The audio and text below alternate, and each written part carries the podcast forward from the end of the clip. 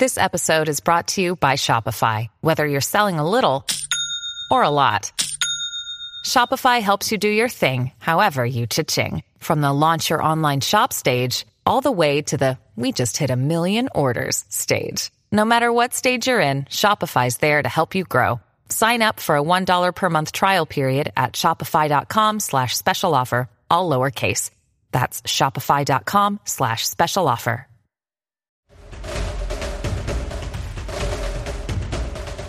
If Bigfoot really existed, man, I mean, it would be crazy to think that we would not have, you know, gotten some actual footage. Forced to get water from the local rivers and streams, which were infested with dead animals that had been killed in the hurricane. I mean, dude, it was it was absolutely crazy.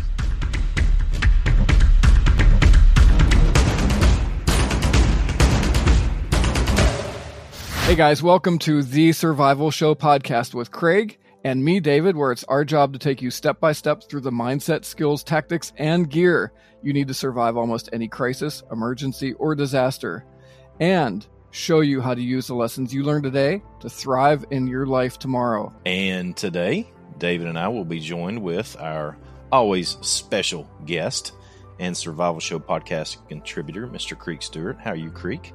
I'm doing good now that you called me special. I try, man. I'm trying to butter you up a little bit, but you know, I, I had I had to get this in here. And when you're on the podcast for four times, this is your fourth time, I think, Creek, isn't it, or fifth, or It something is. like that? do we have a challenge coin or a little award for that or anything, David? Because he Yeah, earns- hopefully- he has earned In our puppy. industry, I should get some kind of a patch. oh, I've got you a patch. Oh yeah, a yeah. patch. Craig, send him a patch. I don't have I- those I- yet, I got patches. but we did give him a title of contributor. I, I just felt like that was appropriate. So, Creek, you're Oh. now a contributor. that sounds great, man. Does that come with a pay raise? yes, absolutely. We'll double your pay. How's that? Oh man, I'm retiring. All right, guys and gals, as Creek joins David and I, we're going to have a roundtable discussion on some catastrophic and potentially society altering events. Some of the things we will try to get into are first, the main thing, uh, earthquakes, because they've been in the news lately. And we're going to dig into this topic and see how it can impact all of us. Then we'll go discuss the link between earthquakes and volcanoes. And if we have time, which I hope we do, We'll take a look at biological threats, weapons of mass destruction, socialism versus communism. These are David's notes. We're going to do everything. Golly, David. and if that's not enough, hey, let's talk about UFOs. We'll see. We'll see what we get to.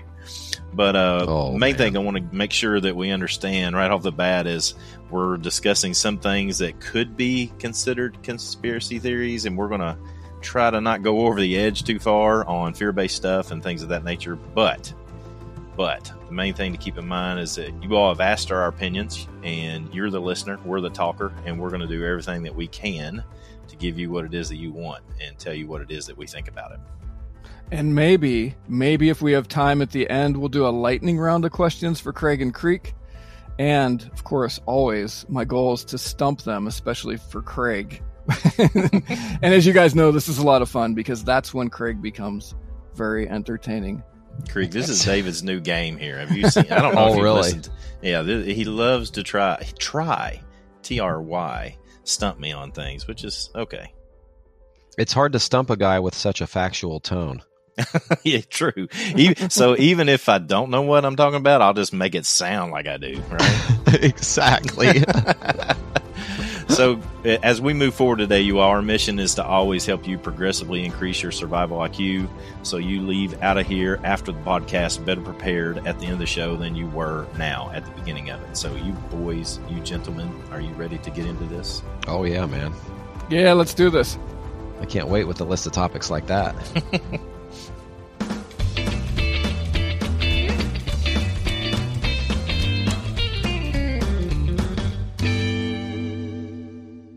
Okay, guys, so let's start out here by really focusing in on earthquakes. And this is, we're really going to talk about this now because it has been in the news. But because of the way this works, some of you guys are listening in the future. Dun, dun, dun. So as we get going, Craig and Creek, why don't you guys throw in anything uh, that you know of and Craig, I know you're especially up on this. Creek, I'm not I'm not sure if you've been following this, but there's been a lot going on with regards to earthquakes lately. Uh, you guys want to bring us up to speed on, on what you know? Well, I've heard a little bit about it, but uh, I'm very familiar with earthquake disasters in general, but not so much about the recent ones. So I'm excited to get tuned in on that a little bit too. So, what I thought we'd do first, guys, and everybody listening in, is just get a baseline understanding what earthquakes are. And this this has been great. This topic, David came up with this topic, and it forced me to put some research in, and and I have learned a ton of, particularly ways of thinking about earthquakes in a more simple manner. But basically, what happens is, uh, looking at the definition, and you guys jump in here anytime you want to. An earthquake is what happens when two blocks of earth suddenly slip past one another the surface where they slip is called the fault. That's basically similar to the crack, if you will, or the fault plane. The location below the Earth's surface where the earthquake starts is called the hypocenter, and the location directly above it is on the surface of the Earth, which we often hear in the news, which is called the epicenter. Okay, that's the first thing I want to make sure we get out there. Secondly, uh, I did not even realize this is a term as the way it was stated in my research, but there are nearly as many foreshocks. Those are shocks that happen before an earthquake, uh, the, the big earthquake that happens. Then there are the main shocks and the after what we commonly refer to as aftershocks. So we don't know the foreshocks if they are the actual foreshock or the, if they are the earthquake until we know that there's something that's happened that's bigger. And all this is because the Earth has four major layers the inner core, outer core, mantle, and crust. The crust and the top of the mantle make up a thin skin on the surface of our planet, which is interesting. Way to consider it. But this skin is not an all one piece. And this is one of the things that made it really uh, make more sense to me. Basically, all these pieces are like a puzzle all over the Earth. And these puzzle pieces sometimes crash into each other, sometimes one slides on top of another. But not only are they doing that, they're continuously moving slowly and into each other, on top of one another, past one another. And these puzzle pieces are what we refer to as tectonic plates. So when these plates come together, those are called the plate boundaries. The plate boundaries are made up of many faults, and most earthquakes around the world occur on these faults. Craig, can you just uh, tell us a little bit about faults? So basically, those faults are where it's very likely that these tectonic plates are going to bang together because some of them are larger than others and they're pulled apart and they're rubbing up against one another. And in that manner, uh, they are likely to have earthquakes that we feel. There's all kinds of earthquakes all over the planet that we don't, as humans, feel. But like there's fault lines in California. That's what we were experiencing in the news during the 4th of July holiday. There's a big one that runs through my state or nearly most of my state here in Kentucky called the New Madrid fault line. And so those are areas that we're very likely going to feel this slip and have problems and and uh, experience significant earthquakes. Gotcha. So I got a question for you guys. Have have you guys ever been in an earthquake personally? Yes and no. This is interesting, uh, and this this might come up later. Is we've had some minor ones here in Kentucky Creek, and I have never felt one. My okay. wife has, and, and again, this is what I was mentioned earlier, is that we can't predict earthquakes. I think that's something we need to bring up and discuss. But my wife has felt earthquakes before they were going to happen on about a dozen occasions. Huh. And so there's a there's some I, I, was trying to read up on that too about whether animals, particularly birds and wildlife and stuff of that nature, can they feel those things coming? And the more I dug into it, the more I realized that there are a lot of people that feel these things getting ready to happen and they don't really know why. If there's some sort mm. of mm-hmm. vibration or what have you. But I remember uh, it was probably three years ago. My wife said we just had an earthquake, and I was like, I didn't feel anything. Hmm. Nothing, you know, you look on social media, nothing's happening. Nobody's experiencing anything, and then about an hour later, the news comes on. Wow, we just had a earthquake. so it's just one of those things that really interests me. This might be a good point to even jump in, jump ahead a little bit. And I know if you're like I used to be, and I'm saying that Creek just because of the question you just asked, because yes, I have experienced an earthquake in Pennsylvania, mm-hmm. and uh, I think a lot of people just think that you know these are things that maybe happen out in California or out out in the western part of the United States or in other countries. But if I'm getting this right, Craig, from what you said and the little bit that I know about all of this, when the mountains that we have, there's a couple of ways to make mountains. It could be uh, massive, massive erosion, uh, coupled with two tectonic plates crushing together and and yeah. pushing together up to. Am I right there, Creek and Craig? Yeah. Oh, yeah. Absolutely.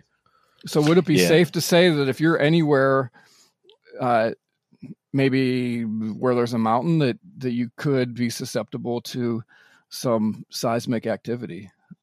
Yeah, without a doubt. And I think it's one of the things that if people aren't aware, maybe be interesting to know. But for example, the highest mountains in the world in the Himalayas are probably one of the newest mountain ranges on planet Earth, whereas the Appalachians, I said that for the benefit of our listeners. I wanted wow. to say Appalachian so badly. wow, wow, that was a first. Um, the Apple Appalachians that connect David and I, he in Pennsylvania, me here in Kentucky, are one of the oldest mountain ranges. And because they're really just hills in comparison to, let's say, the Rockies or the Himalayas mm-hmm. or what have you, but they're very old. And that is um, where two tectonic plates, those puzzle pieces that I was mentioning earlier, crashed together a very, very long time ago.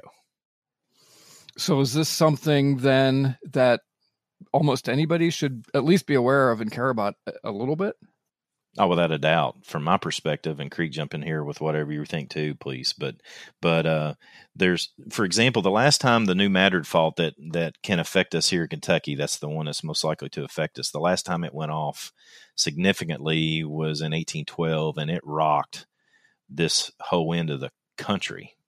And there were there were church bells ringing in Boston, Massachusetts. They felt it in uh, Miami, Florida and so what is now Miami, Florida. So, yeah, absolutely. I mean, you might not have one running through the middle of Tennessee. I actually don't know, but you would feel when the new Madrid fault line went off, even in Tennessee, for example. And Craig, you are right. That you are an amazing historian. It was uh, one of the three largest earthquakes to have happened in North America with magnitudes between 7.2 and 8.3, with 203 damaging aftershocks so, and that was where was that? New Madrid, Missouri was the epicenter, I guess. Oh wow! So yeah, we uh the and just because it played such a big role in Kentucky history, I know more about. I'm not a big, huge uh, expert on earthquakes either, just like you guys, but I'm off like in studying and research. But there were walls of land, or I'm sorry, waves of land that were 12, 14 foot tall that were moving across the western portion of what we now know as Kentucky. Wow just waves of land. Mississippi River ran backwards. Uh, Reelfoot Lake, which is a huge lake in western Kentucky, was not there one day. Earthquake happened. It was there the next day. And like thousands and thousands of acres where water just got pushed into a depression that was created by the earthquake. And now there's a huge lake there. So it's uh yeah, it's a it's a pretty devastating thing. Two years ago, I was out filming, um, sometime in February, out in California. We were out in the middle of absolutely nowhere, and in the middle of the night, there was an earthquake, and I had never been in an earthquake up until that point in my life, a couple years ago, and this entire we were in a hotel and the entire hotel shook man i mean it mm. knocked it not stuff was falling off of the tables you know all my toiletries were coming off of the of the bathroom counter so it took me a second to actually figure out what in the world was even happening mm-hmm. but it was a really uh man i mean you talk about a very helpless scenario i can't even imagine you know, something that would have been really high on the Richter scale. Mm-hmm. Yeah, and I think it was the year 2000. I was at work here up in the north central endless mountains of north central Pennsylvania, and I was at work. I was in, I was sitting in a cubicle, and the ground began to shake, and the walls began to shake, and kind of like what you said, Creek, hmm. we had no forewarning. Nobody mm. had anything. They knew nothing that was going on you know, I mean, it literally took like to get past normalcy bias, it took like 15 seconds and wow. people finally started heading out the doors and everything. And probably right. it was probably about 30 seconds. Before that, I never imagined that I would ever experience an earthquake, especially in Pennsylvania. I don't know what's scariest about that story, you being in a cubicle or the earthquake. it was scary being in a cubicle.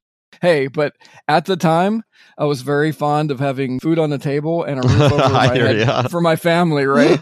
yeah, no, I hear you. my kids are grown up now, so I don't. I mean, not that I don't have to worry about that as much, but you know what I mean. I know. so yeah, I think this. I think that brings up the point that I think we all should really focus in on this because it could happen anywhere. I'm literally looking at a chart right now, Creek and Craig, of of earthquakes that have happened from the late 1800s in Missouri, New York City, Texas, Ontario, Canada, Michigan, New York State, Kentucky, New Brunswick, Arkansas, Louisiana, Indiana, Ohio, and Illinois. And that takes us right up to the 1990s. So this is something that has happened in a significant way as far as the United States, all over the United States. Wow. So we just discussed some, like what areas of the United States and the world are vulnerable.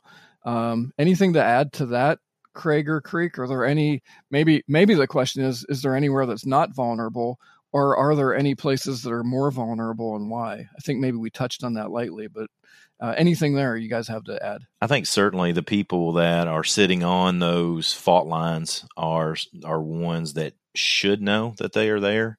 And if you're not sure, you should probably contact your local emergency management and find out if you are. And if you are, you need to know what to do in the situation, which we're going to discuss today on what you should do in an earthquake. And uh, that way you have a good understanding of where it is that you live because we can't obviously tell everybody that listens to us exactly what's going on in your area. But find out those fault lines, that's for sure. But the, the big thing is knowing that that for for example, here in Kentucky, we don't see or feel earthquakes of any serious magnitude. Again, the last one, 1812. And so our cities, our small cities, even our large cities, Louisville, Kentucky, Lexington, Kentucky, Bowling Green, Bowling Green in particular, one of the largest cities close to the New Madrid fault line, are not built to be basically earthquake proof cities. Mm-hmm. And so these types of locations that are sitting on a fault line that doesn't go off very often are going to be one of the most vulnerable areas on the planet, in my opinion. Um, you know, when I was doing the research for this podcast, there are, and I can't even remember the country, and I'm sorry, gentlemen, I can't tell you what it is, but somewhere down in South America, they they take preparing for earthquakes so seriously that if you have a building that is not earthquake proof or you have one that has not been retrofitted for earthquake proof, they fine you until it is retrofitted to be earthquake proof. And so they as a community their infrastructure is built to handle earthquakes. So that's that's incredibly incredibly important to understand from an infrastructure standpoint. Bowling Green, Kentucky, and those of you who may be near there, near a fault line, your city is going to be on the ground. Your big buildings are going to be on the ground more than likely when that earthquake goes off again, if it's big again. Does that make sense, guys? Mm-hmm. Yeah, that makes a lot of sense. What's involved in retrofitting a building, like a roll bar? Yeah, well, what they were saying, and this is this is kind of blew me away, Creek. Hmm. It was it was really interesting that that they you basically have to go in there and put X amount of rebar in Yep. in the walls, and if your walls don't have it, then you have to tear those walls down and rebuild it. Wow. And that's that's how important it is to these other countries. We th- there is some requirements in in lot, a lot of the cities in California, but it's not nearly the same as what it was down in South America. Or what my what what I was reading. Wow. So I think also one of the big issues, guys and gals that are listening in, is water. Um, I, I kept reading over and over, researching for this that Oh yeah. when earthquakes happen, water lines break, and Yeah. sometimes they break underneath the earth and just crack, for example, and and contaminants get into the water system. And I'm guessing that's something you've run across some way, shape, or form, Creek, in everything you've been doing. Oh yeah, I, I would say that's probably one of the first infrastructure, you know, actually important infrastructure. Well, what I would call kind of top priority human need infrastructure that is affected in earthquakes. You know, as soon as that ground starts shaking, you know, those lines starts moving, those lines start moving and mm-hmm. popping, and you know, it's almost. It doesn't even take it doesn't even take a big earthquake to start popping some of those water lines. Right. Well, I think about even, you know, and I know I live in a small town in Kentucky, but, you know, some of our water lines are still old cast iron. Yeah. I mean, literally. And I mean, they do other things to, to make sure that the water gets clean before and after these lines. but like there's a line that runs through my parents' farm that is literally concrete. Yeah. It is a concrete line. And I mean, it's a huge line. And yeah, there's no way yeah, I know. Oh, no, absolutely. And water lines run, you know, what what runs next to water lines along the street? Sewage lines. Yeah, exactly. You know, I mean, and so both of those lines are popping and uh, you know, in some cities the sewer lines are even older than the water lines, you know. And yeah. um, I mean, that's pretty that's pretty common knowledge that there's a lot of there's a lot of little leaks going on along those lines as well. So, um, when you get those two popping along each side of each other, then you know there's a, a whole nother set of issues besides just not having water right absolutely and i mean that I, extending on what you said there creek too gas lines are a huge mm-hmm. issue because when they burst and they're throwing out natural gas if it gets ignited you basically have a 100 foot tall spout of flame that's going to burn glass i mean i've seen this happen i used to work for a gas company where you know these lines get caught and they go off and they're throwing off a flame that melts glass in windows, you know, 100 yards away. Wow. Um, roads and bridges. I know our National Guard here in Kentucky. I know I, this is what I have knowledge of, so I keep speaking of Kentucky, but I'm sure it's this way everywhere. Uh, our National Guard does assessments on roads and bridges throughout the Commonwealth of Kentucky for that new Madrid fault line going off. And I tell people that when I go around and teach classes here in the state that our National Guard knows it's a big issue everybody else should know that it's a big issue too. Mm-hmm, mm-hmm. So it's just one of those things that, you know, think about all the bridges we go over in our daily lives. Most of those bridges will not be able to be utilized. Yeah. You know, not to mention electricity, you know, that's probably the first that's going to yeah. be, you know, going down. So I think that would be something that goes down with, you know, with the buildings in these areas where the buildings fall. We've got to be you know, thinking of it from a survival and safety perspective, one of the first things that we should do is get out of these buildings. Uh, if we have the opportunity, if we can't, we've got to get cover in the buildings. But if we can get out, we need to get out of these buildings and get away from power lines, get away from utility issues and, and the things that go along with it. So I, I think that's important that we understand for sure. So in the recent news with these all these earthquakes and especially the aftershocks that happened because because of what I, I don't know if we're going to get into this more Craig but just how how they can or can't what can be predicted or what can't be predicted as far as earthquakes go with our current technology but people just didn't know because sometimes the aftershocks are worse than the uh, than the initial ones.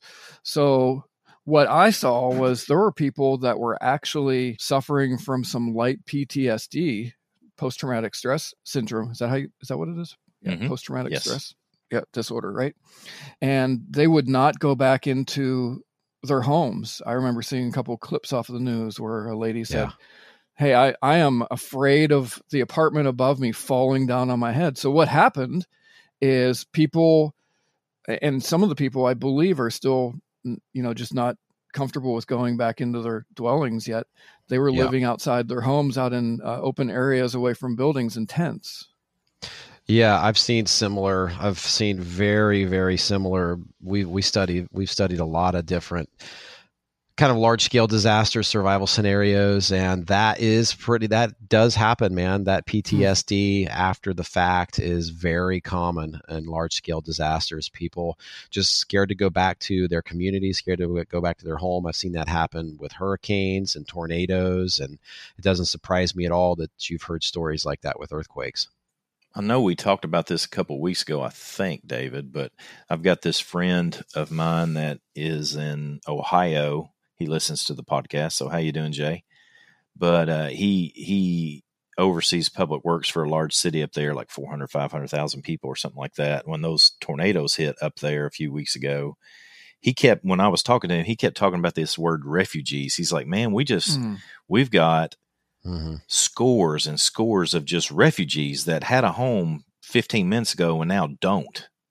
Mm that are just walking around and just don't know what to do, exactly like what hmm. you are describing. I mean, they just don't know what to do. They're just in shock. Now, let me ask you guys this Is there any way to prepare your mind so that when these traumatic types of events happen, your mind has been trained through this or or is it just you just don't know you just don't know where your mind is you don't know what your breaking point is until you're actually faced with a crisis like this what do you guys have to say about that i'd love to hear what you have to say on that creek. I know i've got an opinion. I always do.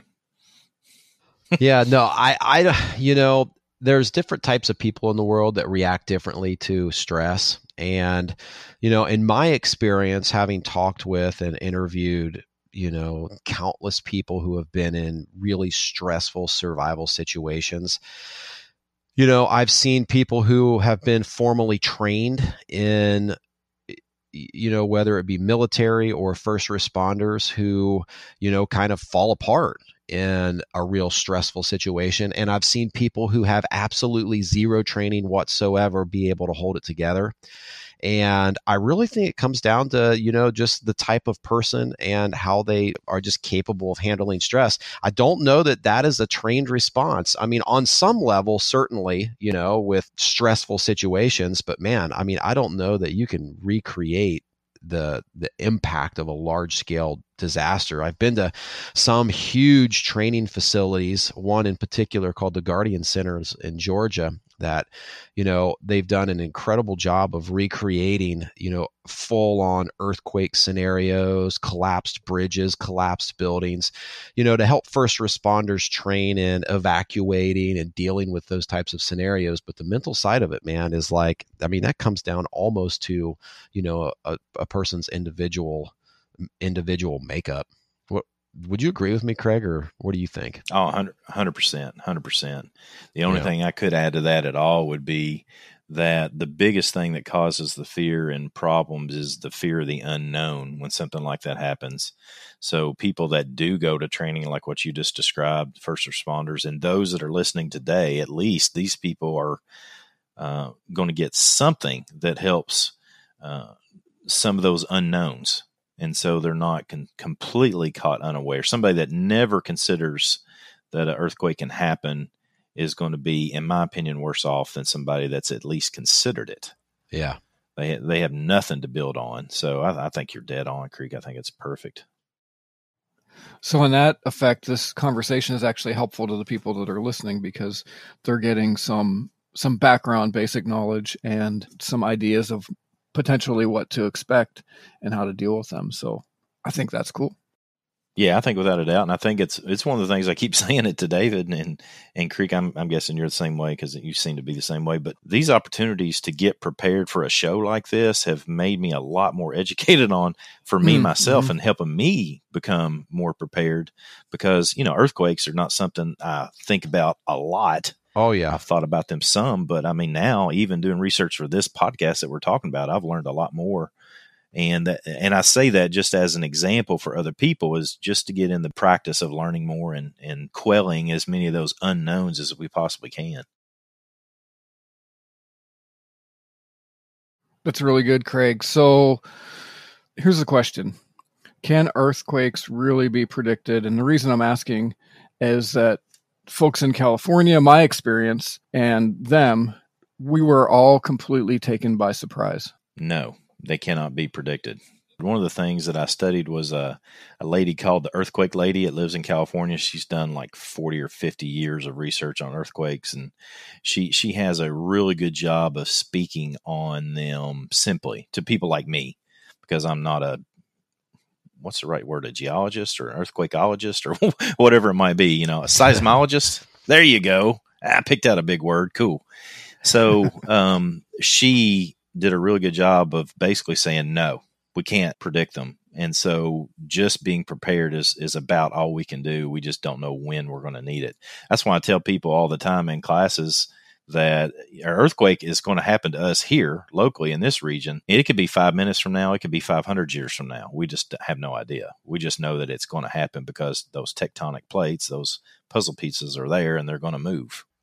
You know, it's interesting, you know, that we talk about getting ready for an earthquake, but man, I mean, when an earthquake hits, you know, it really affects, you know, pretty much wherever you're at in an area, you're affected. And you would react completely differently if you're at home versus if you're driving down the expressway you know like mm. just imagine you know an earthquake hitting and you're driving you know maybe you're on a bridge or maybe you're on like one of those big crazy spaghetti bowl ramps you know and mm-hmm. the scenarios could be totally different you know i mean d- just mm-hmm. depending mm-hmm. on where you're at in an event like this oh yeah without a doubt. I mean one of the things that i try to encourage people is that yeah definitely without a doubt i'd love my wife and kids to be home when an earthquake happens so we can all be together. But statistically unless it happens in the middle of the night we're all going to be out doing our own jobs and our own work or what have you. And you know if we have little kids they might be in school. I mean, we need to have plans in place for communication and and contact areas and and stuff of that nature, so that when we are separated by an earthquake or some variation of it, even tornado, what have you, that we have plans in place so that we can take care of ourselves and get back to our families. You know, an earthquake's a little bit of a unique animal in the in the realm of natural disasters. You, the fact that it is not easily or sometimes not at all predictable, you know, versus like a hurricane. I mean, oftentimes you know a hurricane's coming, maybe even as far as a week in advance, and when it's to, you know, almost when they track those things across the ocean for days, you know. And to a certain extent, tornadoes sometimes can be predicted. Definitely large scale storms, you know, sometimes flood flood disasters can be predicted you know but when you're talking about something large scale that is completely unpredictable that's an entirely different animal Oh yeah, without a doubt. I think it's one of those things that uh, I'm glad that David picked up this idea of doing this topic and these these things. And you mentioned Creek that you didn't you hadn't heard about this, uh, but over the holiday weekend, the Fourth of July holiday, there were a 6.4 and a 7.1 earthquake in California. Yeah, I you know I, I haven't been watching the news too much the past five years, so I. Uh, I missed that. That's what one. you get from making the news, man. yeah, you share the news. You don't watch. You don't have time to watch it. yeah, I guess, but no, I I had not heard that. I heard a couple little, you know, a couple little nuggets of it on social media, but that's about it. I don't know any details of those of those earthquakes. You know, most people out there are somewhat accepting of those type of events, and they most of the folks that I know from that area have some sort of go bag or earthquake preparedness going on. Unlike other regions of the country, they don't see them often. But it's a lot like Alaska, California, Alaska. They have earthquakes every single day hmm just because of those fault lines out there. Uh, they're just usually not big enough to cause problems. Everybody I know, and I know a lot of people who live in the Los Angeles area and in Southern California. Every single person I know, man, they always are saying, you know, that it's going to hit one day the big one's going to hit one day. I hope I'm not in this. Hope I can get out of city. the big one's going to hit. Wow. I mean, it's literally con- you. I mean, I think everyone out there is just like the big one's going to hit one day. You know, I mean, that's kind of a that's a freaky thought. Yeah, and I think that's what you're describing. We've talked about a lot on the show is is basically normalcy bias. They're they're wanting to normalize something that shouldn't be normalized right? Uh, because that's not normal. You know, a big, huge earthquake happening and the city falling apart and bridges falling down is not normal, and they Man. need to. It, you know, humans don't like change, and so we definitely don't like catastrophic change. So we kind of those folks out there are probably going, yeah, it's going to hit, and I hope I'm not here, but they're probably going to be.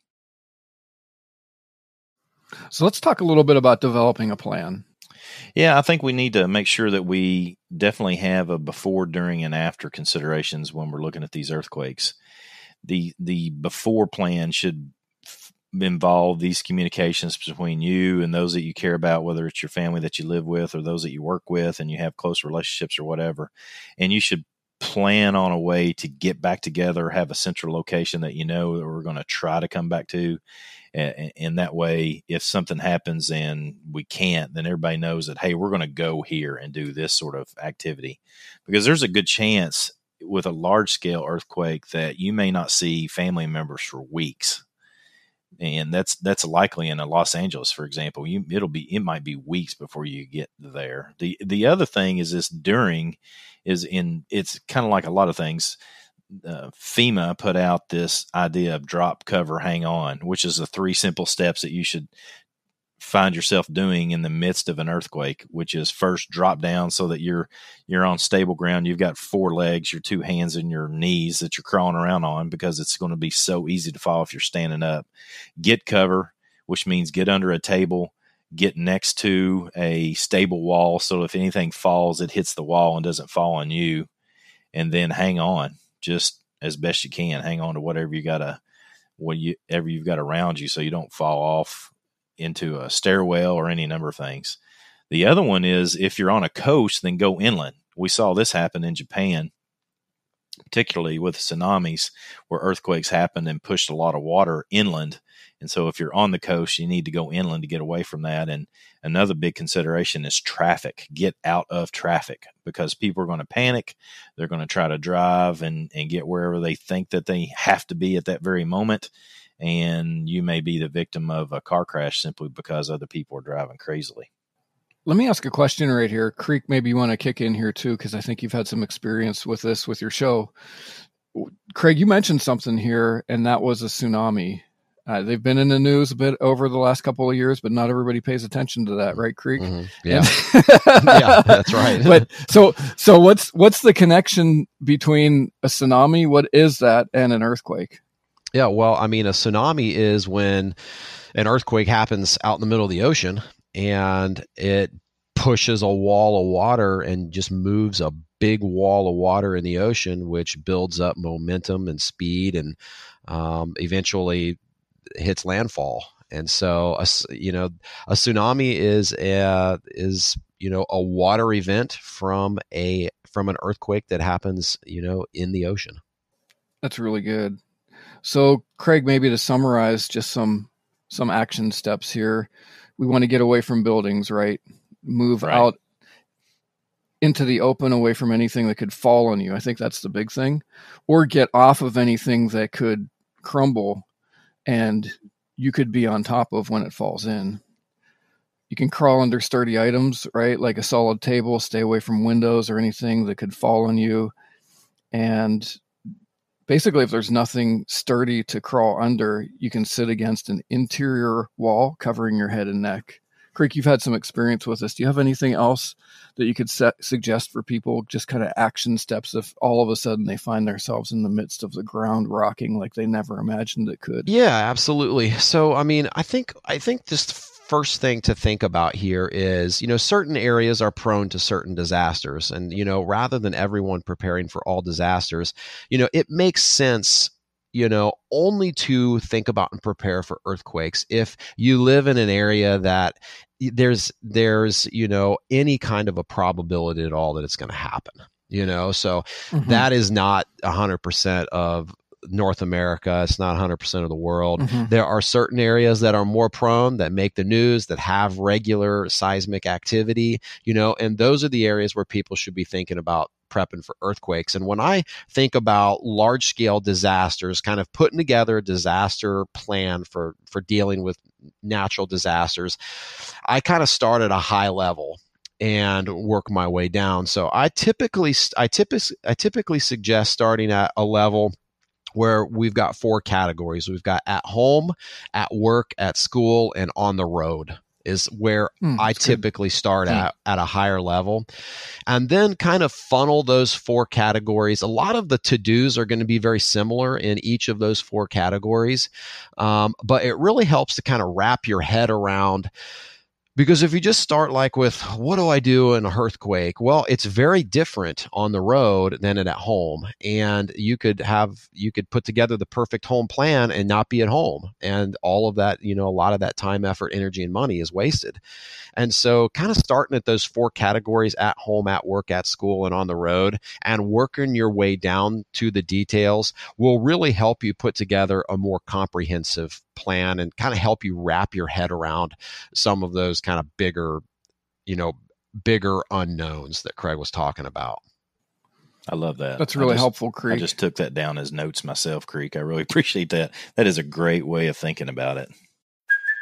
Hey, it's Kaley Cuoco for Priceline. Ready to go to your happy place for a happy price? Well, why didn't you say so? Just download the Priceline app right now and save up to 60% on hotels. So, whether it's Cousin Kevin's Kazoo concert in Kansas City, go Kevin, or Becky's Bachelorette Bash in Bermuda, you never have to miss a trip ever again. So, download the Priceline app today. Your savings are waiting.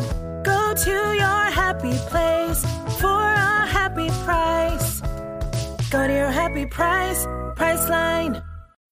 When you need mealtime inspiration, it's worth shopping Kroger, where you'll find over 30,000 mouthwatering choices that excite your inner foodie. And no matter what tasty choice you make, you'll enjoy our everyday low prices, plus extra ways to save, like digital coupons worth over $600 each week. You can also save up to $1 off per gallon at the pump with fuel points. More savings and more inspiring flavors make shopping Kroger worth it every time. Kroger, fresh for everyone. Fuel restrictions apply. Hey, David, got a question for you. Is that okay? Yeah, sure. Go ahead. Is there a connection between earthquakes and volcanoes? All right, guys. So there's this thing called the Pacific Ring of Fire. Just go ahead and look it up on Google. You're going to find some really, really good diagrams of how this looks. Now, this Mm. Pacific Rim of Fire goes from uh, eastern, basically out in the ocean, uh, east of Australia. It kind of swings up and over into uh, the Philippines and Japan and and all of that over to and through Hawaii, where we had some volcanoes not all that long ago, up up in through the coastal areas of Alaska, down through British Columbia, and it goes the whole way down to uh, southern Peru and Chile. And this is called the Pacific Ring of Fire. And it is because of all the tectonic seismic activity, there's there's a lot of theories and uh, catastrophic ideas about what could happen here if there were some massive shifts in the tectonic plates in these areas. But this is this area is said to be all connected into a very vulnerable area in the Earth's thin outer skin, as Craig called it, the the crust. And so it's it's something intriguing to look at. Um, but that's the Pacific Ring of Fire, and it's all connected to earthquakes and uh, the potential of uh, volcanoes. And so, a lot of you guys listening probably don't remember Mount St. Helens, but we've got some other large, what we call mountains in the Pacific Northwest of the United States that are actually inactive, and some of them are active volcanoes. And uh, that's all consistent with having a lot of seismic activity underneath those regions also. So, having said that, do you guys have anything else to say about the connection between volcanoes and earthquakes? Nothing other than I just looked that up after you mentioned it, and I was not aware of that. I'll miss that one in school. I like that. Hmm. Cha-ching, score for David. Something Craig didn't know. Yeah, Oh, really. There you go, my man. word. There's a first to everything. Whatever. Whatever. All right, so here's the question everybody wants to know. Creek, I want you to go first. Are you ready? So, do you think it's possible for California to fall into the ocean someday?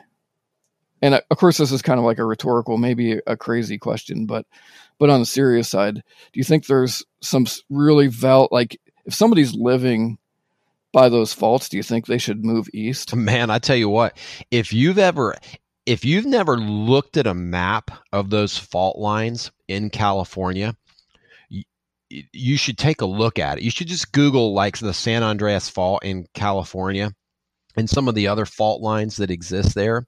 I mean, they run up through the entire state, man. I mean, it is crazy looking. And if you think, you know, if you think that the of the possibility of those plates shifting along those fault lines, I mean, it does it does appear that California could separate from the rest of the country, man.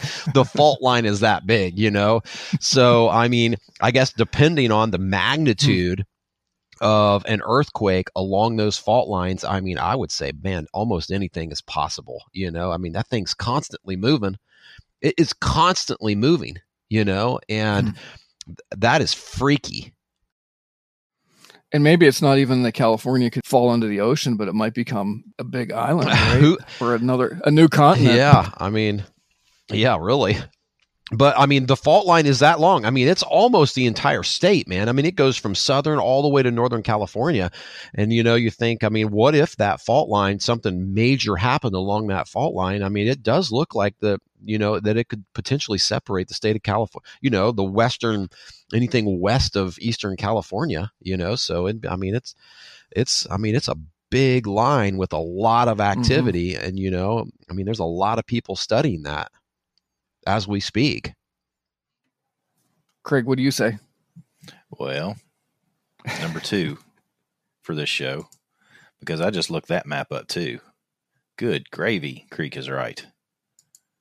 And I mean, I'm looking at the San Andreas Fault, and it's more on the western side of the state, but there's definitely a n- large number of fault lines that basically run up the border of California. Yeah, uh, you know, right along And the Sierra I mean, Nevadas. It's insane. Yeah, I mean, it is. I- mean, I knew that there were a bunch of fault lines there, but I didn't know exactly how they were laid out. And to, I mean, I'm, I guess it's one of those things I've forgotten. Surely, some eighth grade teacher taught me this one day, and I've forgotten it. But, but man, that is wild looking. Y'all need to look it up. If you're listening to the show, you need to look this up. If you're in California, you need to move. yeah, That's the, bad, man. the San Andreas runs kind, you know, kind of starts way down in Southern California in the middle, and then kind of w- works its way toward the upper left-hand corner, kind of, if I remember correctly. hmm You're exactly right. So it, that one, you know, just seems like it could kind of split the state almost in, ha- you know, half, not quite in half, a little bit more of just the coast, but um, you know, but there's mountains all over the eastern half of that Mhm. state, you know, and that stuff's just constantly moving around, you know. Definitely. Okay, as we wrap up this portion on earthquakes, real quick, what should people do and then what should people not do if they find themselves in the midst of a seismic event? I think they need to have a go home or a get home bag or a go bag, depending upon where they are. Basically, if you if you're going to work, if you're in California and you don't go to work every day with a get home bag, you're making a mistake. You need to get a get home bag. And you know, I, I'm a big fan of a get home bag, no matter where you are in the world. But one of the things that often gets overlooked is, and I want to point out some things that just get overlooked oftentimes is shoes that you can walk in, particularly for, for you ladies who wear heels or something of that nature. You need to have a pair of shoes that you can walk in comfortably. Uh, mask. Uh, think back to 9 11 when the buildings fell.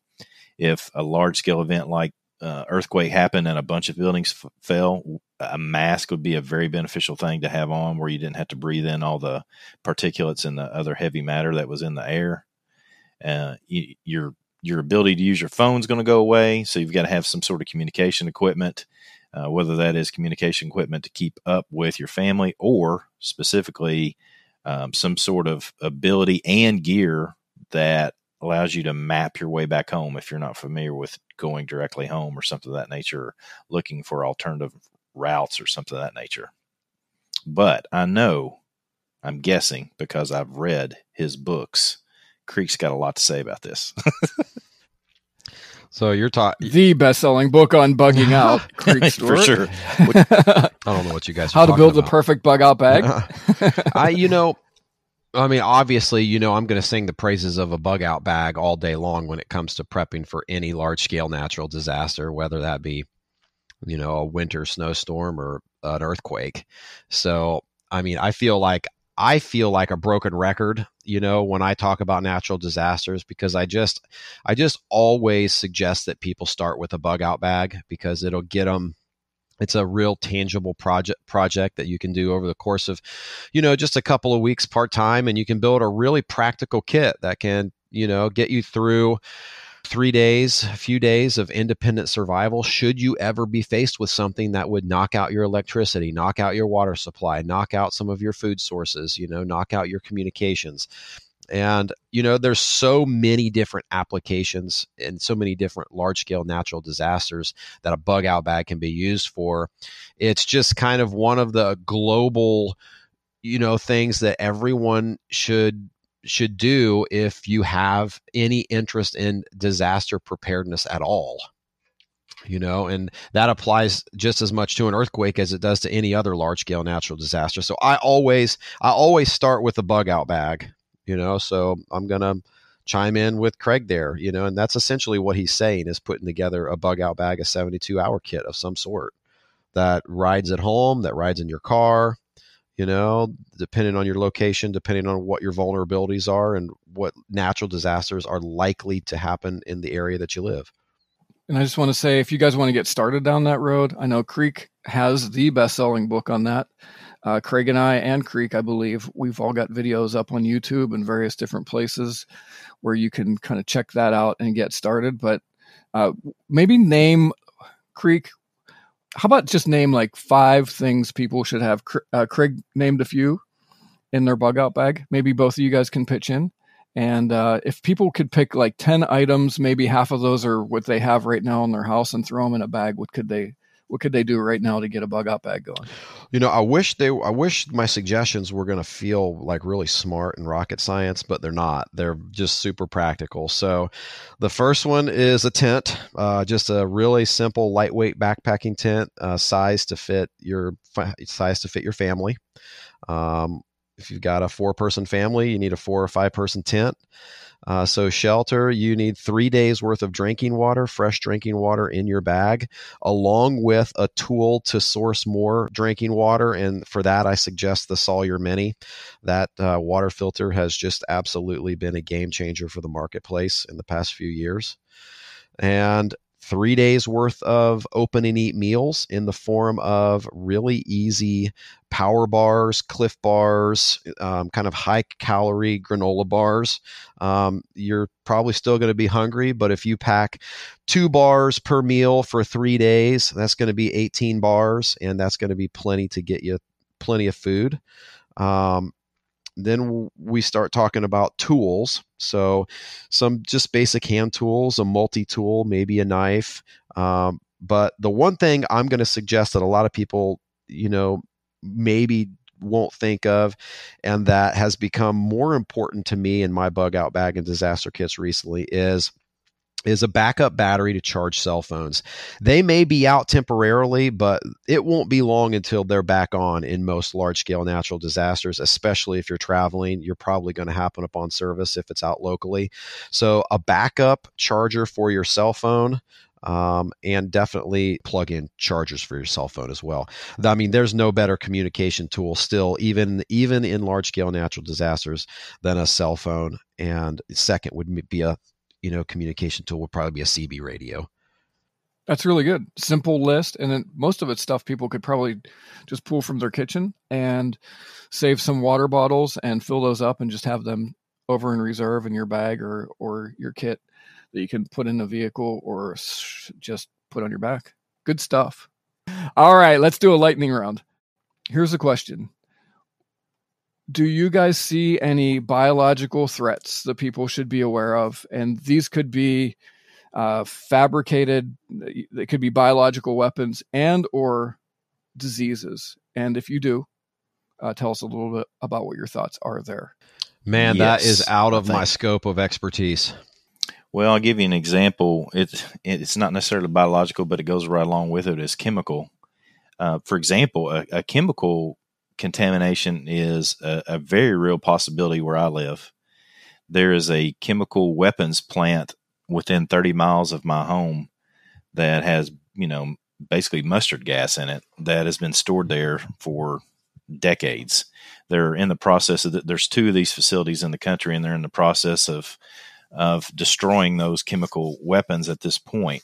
But um, you know, if there was a huge earthquake in that part of the world, and some of those bunkers got contaminated or the the weapons you know fell and broke open then we'd have a chemical disaster right here in my hometown. Oh man for sure. And so that that's a problem. And then you know i mentioned this before but biological biological attacks are going to happen. At some point in time they already have happened in other parts of the world. And so it's just a testing testing ground for the people that don't like what it is and who we are here in America, that they're going to try to bring those on a large scale here. And not saying they have or they haven't, but I just know that our government's preparing to to stop that from happening. So that is something that if they're preparing for it, then it's a likely candidate of something that could happen. Now, on a kind of a natural disease spreading front, we do have an issue that seems to be rising, and we talked about this, Craig. I think it was last week with Dr. Joe and Nurse Amy Alton, and they had brought up a very real threat that's happening right now in our own country, and this is some medieval diseases that are starting to rise because of you know various very poor conditions specifically in California with regards to typhus, tuberculosis, and some other diseases that they're you know that are just starting to emerge that we really thought were not issues anymore. Um, so I think that's just for my two cents. That's something that we need to be prepared for and be aware of. Anything else on that one, guys? Well, I mean, I'll tell you, of all the awful things that could happen in the world, I think those two categories are about the scariest. Now, Creek, going outside the, lightning around here, you've traveled a lot and you've talked to a lot of people in various parts of the world that have been through these sorts of things. If you come up against any like hygiene related issues that have happened in like the aftermath of any disaster.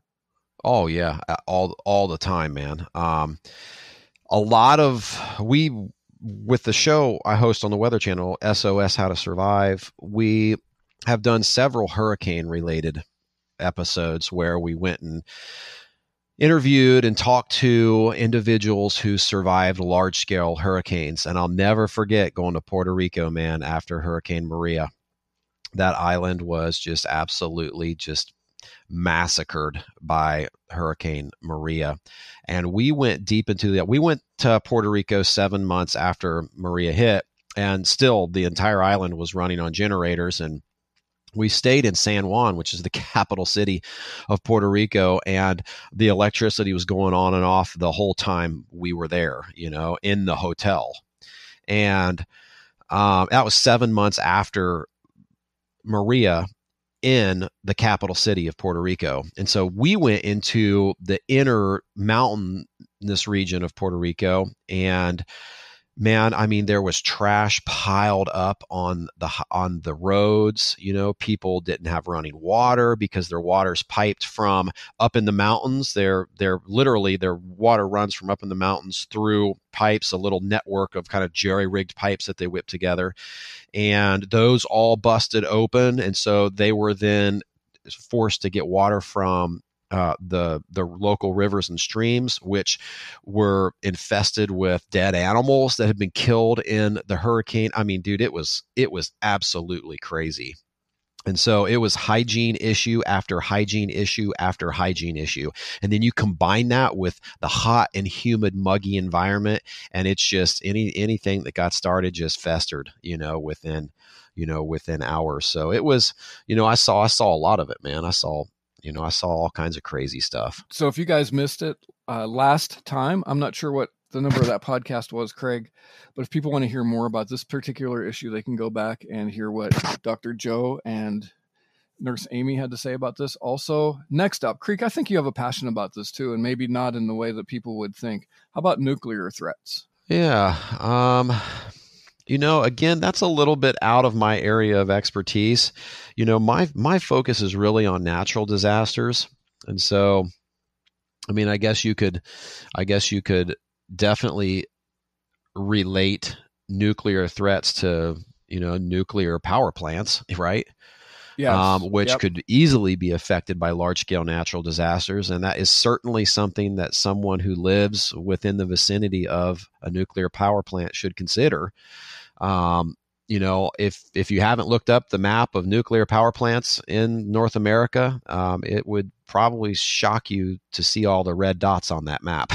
Yeah, the reason I pegged you on that one, Craig, was I think maybe in the second podcast we did together, you had mentioned when I asked you what you thought the major threats were, and you had mentioned nuclear power. So yeah, good. I think it's yeah. it's just like Creek is saying. I mean, it's anytime you. I, I mean, I, we have a nuclear power plant very close to the New Madrid fault line. It just blows my mind that in and I've just seen it on my travels down to that part of the world. I don't know if that's on the Tennessee side because it's really close to Tennessee down there.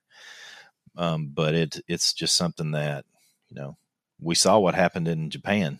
That could very easily happen anywhere here too that has a nuclear plant, just like Creek is saying.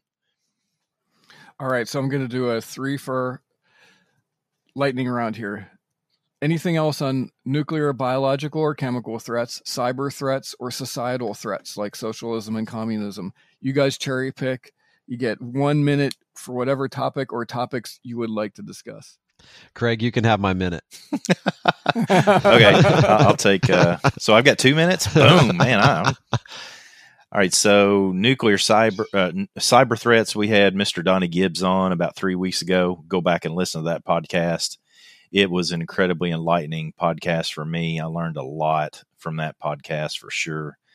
As far as societal threats, socialism, communism in particular, I think all you've got to do is look at history people that don't pay attention to history are doomed to repeat it, right? Uh, we have some of this that's happening in, right in modern day in Venezuela. Uh, as before we got on, not because I thought you were going to ask this question, because this is a surprise question, but I was reading where they're mandating, literally mandating people to do farm work in Venezuela now, um, and you have no choice to do it. Uh, people in rural areas are going to be under governmental regulation forced to do farm work because people are starving to get there. And I'm not. And again, we we really do a good job of avoiding politics on this podcast, and I and I like that. But at the same time, I can't. I don't think we can ignore the obvious, which is is socialism running rampant in that part of the world is causing a lot of problems. And I have no interest in allowing that to be uh, the governing way that we do things here in this country. Is that two minutes? Because I took Creek's minute. That that was perfect. Sounds perfect. Creek, man. do you have anything to kick in there, or do you want to get to UFOs? I mean, I want to get to these UFOs. if you guys are talking about UFOs today. All right, before UFOs, Creek, you have to answer this one. Oh no! What are your thoughts on Bigfoot? Oh, oh gosh, man, David. I'm telling you, Oh wow! I'm telling you know I'm gonna catch heat for this answer, regardless of which way I take. Right yes. here, here's the thing, guys. I mean, we're finding skeletons of T Rex and all these other dinosaurs. You know, I mean, in this day and age, with all the smartphones and all the cameras and all the everything, you know, if big if Bigfoot really existed, man, I mean, it would be crazy to think that we would not that we would not have, you know, gotten some actual footage. But Creek, what if he lives in a dimension not really understood by our species? Well, now, now, now, now you're now you're talking.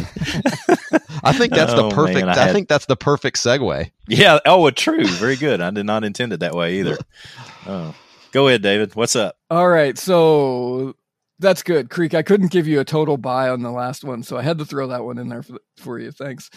So aliens. Well, actually, we're not going to talk aliens. Let's just talk about UFOs. So recently in the news, it was a couple of days ago, because of some very interesting footage that was released by our military. I think it was specifically the Air Force and some of our more advanced fighters that have a new radar that can pick up uh, and lock onto objects that are uh, in our atmosphere. There's some really compelling footage of some locks onto uh, something that was flying or appeared that it was flying that was defying many of our physical laws. So this had come to the forefront. I don't know, Creek, if you've seen any of this, but Craig, you probably have. Um, the footage is is interesting. So now it's it's up here on the forefront. President Trump a couple of days ago was asked specifically what what does he think of UFOs and he said something like I'm not a believer but anything's possible. What do you guys say? Well, I haven't heard of any of this yet. I, like I mentioned earlier, I don't watch the news much, um, but I already know what that is. Go for it. That's definitely China. with some with some big with some really high flying some kind of ship up there man I, I don't know I've I've not heard any of this before so I'm super curious what you guys are going to say All right. Do you have an answer, David, or do you want me to go for it? You go for it.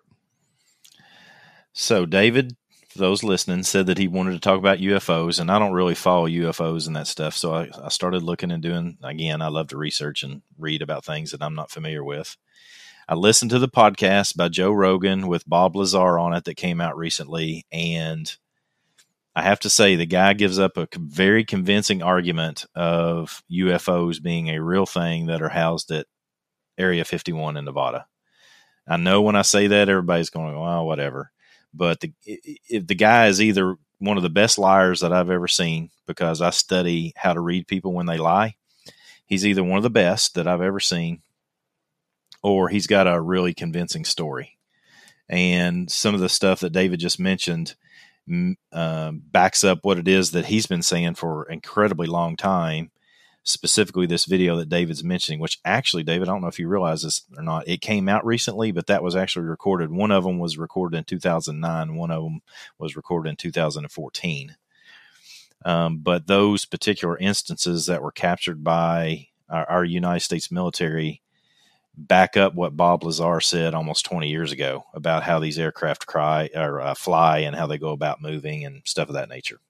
So, and they and they've ruled out the possibility that it could be some kind of just uh, some type of surveillance craft from another country, because we know that happens. Yeah, we know that that happens. Um, what what came up in this discussion, and again, it's basically one person, so you know that's not a really big case study to to make a definitive consideration on. I'm a statistics geek, so it's just one person.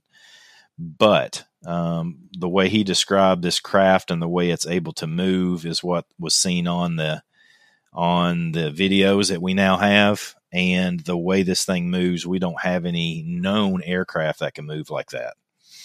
So, or nor does anybody else in the world have aircraft that we know that can move like that. So, up until about three days ago, I, I was like, well, whatever. But when David said he wanted to talk about UFOs, I, I needed to get prepped on UFOs and listening to this stuff. I, I'm a little bit more on the other side of maybe it's true. Oh man. Check that out. How about that? I see a new I see a new course in your survival repertoire coming. Negative. I'm not that far, Creek. Okay. Okay. Not that sounds entertaining though, wouldn't it? I bet I could sell a bunch of them. Maybe I should do it. now I want to differentiate a little bit between UFOs and aliens. I mean, UFO is just simply an unidentified flying object, right? So it's an un- unexplainable object that's, as Craig well described, that's moving in ways that we currently, with our understanding of what is available technology wise, we currently don't have an explanation for it. Aliens is a completely different topic. And I don't know, maybe I'm weird, but I have some friends. I'm not going to mention any because Craig, you, you, know, one of our mutual friends who's very much into Bigfoot. And, um, and so in the circles that I, that I travel, I hear some things and I've talked to some people and so I try to do my own research on Creek back to Bigfoot and UFOs because you can listen to one or two people and every once in a while you'll find a really compelling argument or a compelling story. And, you know, part of what I believe is I I believe that there are definitely some hoaxes, some very significant hoaxes, and there's some people that for whatever whatever their motives are, um, are not telling the truth and, and they know it in these particular areas because it's clickbait, it's attention grabbing sort of stuff. However, I think in both of these areas, I think there are people that truly believe their, their stories, whether it's aliens or UFOs or Bigfoot. Um, I side with Creek. I have, I I joke around when I'm in the woods now and again, and I see something a little bit odd um, with the people that I'm with, and I I'll say you know Sasquatch, and you know, just as a, as joking around. But I I tend to look at kind of the lack of compelling evidence that I've seen in that particular area. Um, but I, I can't I can't totally discount it because I don't know. But you know, we all have to. It just goes with anything. We all have to uh, do some critical thinking, do your own research on these topics, and land where you land, and and just um, you know don't stress it. don't stress it. And um, same thing with UFOs. I think that the evidence here, because it came out through the U.S. military, was compelling. And you know, there's there's been some compelling other stories that do have uh, some background and the Area 51 thing, I I talked to somebody once who worked in there, and his story was very very interesting. So anyway, I'll leave it at that. Anything else? You know, guys? you know, Bigfoot's number one enemy, Who? the trail cam. Yeah, no joke. Yes, yeah. Really. I mean, dude, I I have trail cam set up on, you know, hundreds of acres, you know, that cover hundreds of acres that I have access to. And I mean, I catch every critter you can imagine on those trail cams, man, even stuff that I didn't even know was, was even running around on our properties, you know? But Well, I'm a tracker, and so I've had the opportunity that present people that say they've seen a Bigfoot here, and I say, "Okay, I'll come help you track it." And nobody ever takes me up on that. yeah. I think that's kind of interesting. Yeah. So Anyway, we don't want to bust too many bubbles today because it is a fun conversation no, to that's have. enough. and we now have drones too. And drones. I've heard, yeah, I've heard of a, theor- like technically a lot of people from Vancouver Island, right, where there's been several seasons of Alone shot there, and you know, again, trail cams and drones. If if there was an area of activity, couldn't couldn't we somehow see something right that was not blurry and you know from the 1960s? So Certainly, if it was in this dimension. I mean, man, there's so much to be gained by someone to proves Bigfoot's to prove Bigfoot's existence, like th- like to really prove it. There is so much wealth to be had in that proof. There's so much fame to be to be earned in that proof. And we know people, man. You know, humans are wired to chase money, fame, notoriety, you know, and all of those would come in just insane amounts with the discovery and proof of Bigfoot, you know? right. Yeah. I mean, that's all that needs to be I agree. said. yeah. I'm with you. Well, this is a good discussion, guys. That was that was a lot of fun, and it was a little bit longer than a lightning round, but I think we we talked about some things that I think we're all interested in, and I was glad to hear your opinions. So, Creek, thank you so much for being part of this. You're welcome. Yeah, Creek. Thank It's you very always much. an as honor, always. fellas. Wish I could have added more You're value today. Oh, you were great, Creek. Can you tell the guys how to connect with you and some other things that you have going Yeah, it, you know, it's real simple. It all starts at creekstewart.com. You'll enter in your email, you'll become a part of my email list, and then I'll let you know everything you need to know from there. All you got to do is take that first step and go to creekstewart.com, and I'll take care of the rest. And you're still going strong on the show, right? SOS How to Survive on the Weather Channel. Oh, What's yeah, we on just finished filming season three. You know, so Nice. yeah, that's Good a stuff. wrap. That's going to be airing a little bit later this summer, late July, early August. I hear. Um, incredible season, awesome stories, and uh, you know we're still we're still hitting it. So um, it's good stuff. Can you give any sneak peeks on some ideas or things that are coming up? Yeah, well, I mean, let me just tell you one real quick story that was pretty crazy. Speaking of Southern California, the one of the stories that we cover, a guy was driving on the windy roads of Southern California, kind of up in the mountains, and it was at night, and he drove off of the road over a like a 200 foot cliff and crashed at the bottom of the cliff and ended up having to survive in this ravine for over a week with hardly anything and he was pretty busted up. But here's the kicker. When he went over the cliff and landed he wasn't alone because another car had gone over the cliff a week before except the person Oh, in that car was deceased and so it was like a mental trip at the same time. Here he is down there with this person who has passed away in the same thing that just happened to him, except he's not dead yet, you know? And so he's trying to Oh, figure out how to survive down there in this ravine with very little water, full sun, hardly any shade. He's beaten up. And so, you know, we put ourselves in a similar situation and, you know, he, he made it out alive. Um, it was a pretty incredible story um, and one that really brought his family together. So it was a lot of cool things going on there. But uh, but there was also some real tragedy in that too. Well, thanks for the sneak peek there on the upcoming season. And Creek, thank you again for being part of this. And please come back again. Dude, I love you guys. Absolutely. Thank you, man. I really appreciate it. No more UFO questions. We're done.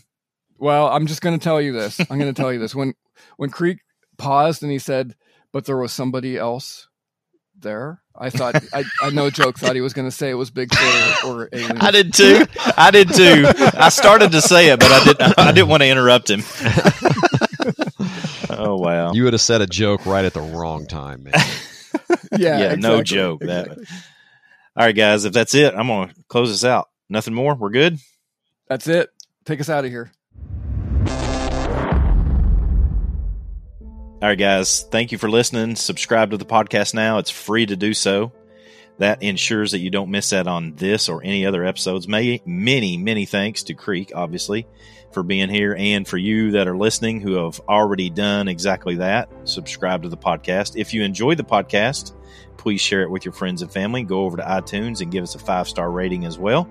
Click the link in the links in the description below to get everything that we've talked about in the show today, including creekstewart.com and all the cool stuff that happens there.